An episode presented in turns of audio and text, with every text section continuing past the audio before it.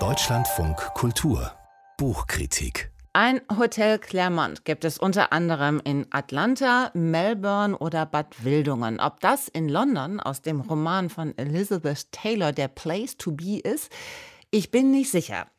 Jedenfalls zieht Mrs. Palfrey dort ein. Mehr über Hotel, Roman und Autorin weiß Gabriele von Arnim. Schönen guten Morgen. Guten Morgen. Elizabeth Taylor ist ja bei uns noch nicht oder immer noch nicht sehr bekannt. aber war sie mit diesem Roman äh, sogar einst für den Booker-Preis nominiert und Komiker und Kolumnist David Baddiel bezeichnet Elizabeth Taylor als das fehlende Bindeglied zwischen Jane Austen und John Updike. Gehen Sie damit? Also ich würde eher sagen zwischen Jane Austen und Howard Jacobson. Denn sie ist wirklich schon sehr englisch in ihrer eleganten Bissigkeit. Und sie gilt übrigens tatsächlich bei vielen als eine der besten englischen Autorinnen des 20. Jahrhunderts. Sie ist ja 1975 schon gestorben und hat offenbar den Booker Prize deshalb nicht gewonnen, weil dem Juror Saul, Bellow, Saul Bellow zu viele Teetassen geklirrt haben im Roman. So jedenfalls erzählt es Rainer Moritz in seinem wirklich schönen Nachwort. Aber ich kann nur sagen, lesen Sie alle Elizabeth Taylor, sie ist großartig. Der Roman Mrs. Palfrey im Claremont erzählt vom Desaster des Altwerdens, wie es an einer Stelle heißt. Was ist denn genau so desaströs am Altwerden? Naja, einiges. Also Mrs. Palfrey geht ins Claremont, um dort ihren Lebensabend zu verbringen.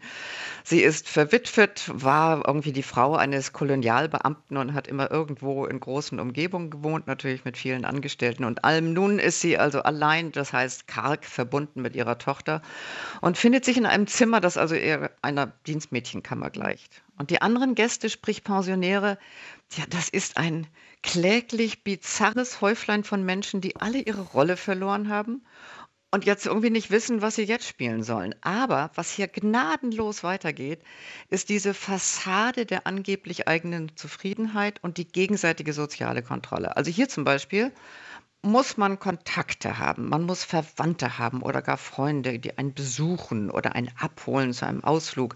Das hebt das Ansehen ganz ungemein. Tatsächlich kommen diese angeblich Liebsten natürlich selten und Mrs. Palfreys, Palfreys Enkel kommt überhaupt nicht. Und so geht es ihr bald wie den anderen. Sie ist froh, wenn sie eine Briefmarke braucht, dann kann sie jedenfalls rausgehen und hat auch noch ein Ziel bei ihrem Spaziergang. Und ansonsten, wie man sich's vorstellt, das, St das Strickzeug, der Sherry, der kleine Schwarz mit dem Portier. Also alle leiden unter Einsamkeit und Ereignislosigkeit. Und das ist natürlich ein fruchtbarer Nährboden für Klatsch und Tratsch und ehrlich gesagt auch für Niedertracht. Denn alle sehnen sie sich nach Nähe und keiner gönnt sie dem anderen. Und als Mrs. Palfreys Enkel überhaupt nicht auftaucht, da wittern die andere irgendwie Ungemach.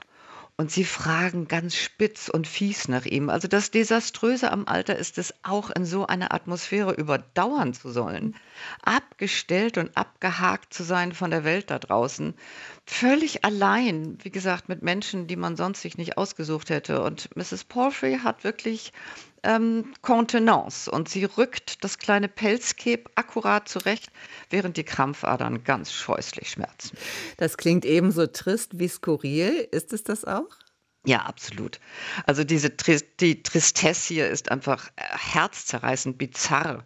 Also wenn die Alten die zähflüssige Selleriesuppe löffeln, den scheußlichen Brotteig verspeisen oder das unvermeidliche Frikassee am Freitag. Aber das Schicksal hat noch was vor mit Mrs. Palfrey. Sie lernt nämlich eines Tages einen reizenden jungen Mann kennen. Sie ist hingefallen, er hat ihr aufgeholfen. Zum Dank lädt sie ihn zum Essen ins Claremont ein und erklärt ihm kurzerhand zu ihrem Enkel und endlich kriegt sie eine Art Respekt von den anderen, weil sie einen so netten und höflichen jungen Mann damit nach Hause bringt. Also nicht nach Hause, in das Haus bringt. Sie ist natürlich entzückt auf dieser neuen Freundschaft. Sie ist sogar so hingerissen, dass sie mädchenhaft scheu erreut, errötet, wenn sie ihn sieht und fast ihm ein bisschen nachstellt und eifersüchtig wird, als sie merkt, dass er eine Freundin hat, die, die auch noch den Pullover trägt, den sie ihm gestrickt hat. Also das ist alles so heiter und so traurig, weil man die ganze Sehnsucht der alten Dame spürt, dass sie doch bitte endlich einmal wieder gesehen werden möge von einem freundlichen Gegenüber. Und der junge Mann, das freundliche Gegenüber, der hofiert sie und ist wirklich liebenswürdig und ein netter junger Mann. und er notiert jeden Satz, den sie sagt, im Gedanken, später im Papier, auf Papier, weil er nämlich einen Roman schreiben möchte über sie. Wie ist das Buch geschrieben, außer dass die Teetassen klirren? also ich habe ja vorhin die elegante Bissigkeit schon erwähnt und es ist wirklich, ähm, ja, also Elizabeth Taylor hat einen unerbittlich genauen Blick und einen Witz und eine trockene Art, Tristesse und Komik zu verweben. Also wie hier die Schluchten in den Gesichtern der Damen mit Puder gefällt, wie Taschentücher fast erwartungsvoll lächelnd mit Lavendelwasser besprüht und, und ja, das ist auch ein schöner Satz, und Broschen auf abschüssigen Brüsten befestigt werden. Also, das liest man wirklich mit Herzweh und großem Amüsement zugleich. Gabriele von Arnim über Mrs. Porphyry in Claremont. Den Roman von Elizabeth Taylor hat Bettina Aberbarnell übersetzt und das Nachwort, das stammt von Rainer Moritz, kennen Sie ja auch hier als Kritiker in Deutschland von Kultur. Rund 250 Seiten für 25 Euro sind im Dörlemann Verlag erschienen.